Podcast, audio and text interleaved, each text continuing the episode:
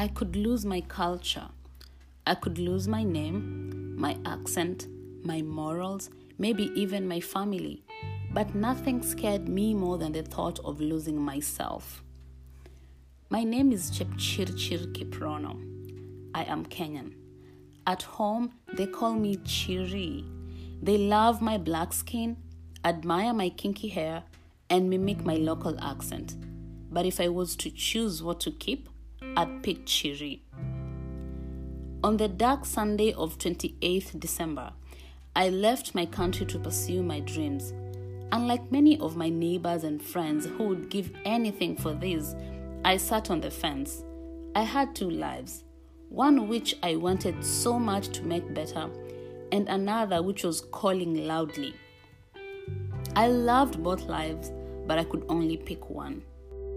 Well, for 27 years, I have religiously served one life, and the other only came when I closed my eyes to sleep. It was time to try the new one, and through my deepest fears, in my first cloud trip, I landed foot in Pittsburgh, Pennsylvania. The first sign that Sharon was taking over Chiri was the gift my sister gave me for Christmas.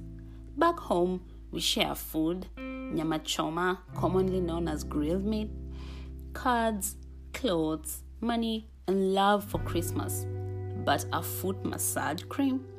What's that for anyway? Had my own sister forgotten who I am? As I sat there thinking about this new life, my phone buzzed.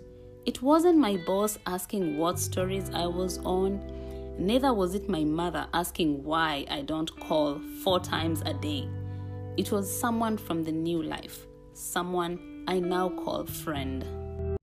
What do you do for fun? He asked. I chuckle and say, I don't do fun. Sharon, what would you do for a year without pay just because you love it? He asks again. Travel, sightseeing, taking photographs, and telling stories. Then let's go right now. I will drive you around pits and you can tell the story however you want. My friend insists. My heart did a little victory dance. I felt a tinge of sweat on my armpits. This is the kind of feeling I get every time I talk about my desire to travel and write. My stomach does a flip flop. I could feel the butterflies causing chaos as I ran to rinse off the massage oil from my feet. I then grabbed my camera, jacket, and phone as I waited for him to come get me. Four hours later, with a camera, a friend, and beautiful sights to behold, I rediscovered myself while taking pictures from the incredibly amazing Mount Washington that stood there like a Greek god over Mount Olympus. Then there was Oakland, with all its beautiful cathedrals and museums that made it a Gothic architectural town.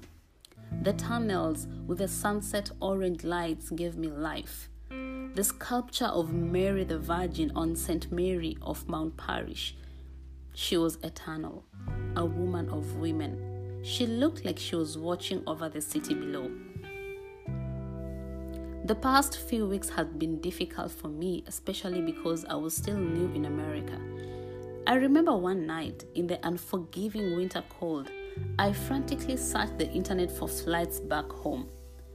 However, that one day of sightseeing and taking photographs made me realize the importance of finding myself again, no matter where I am.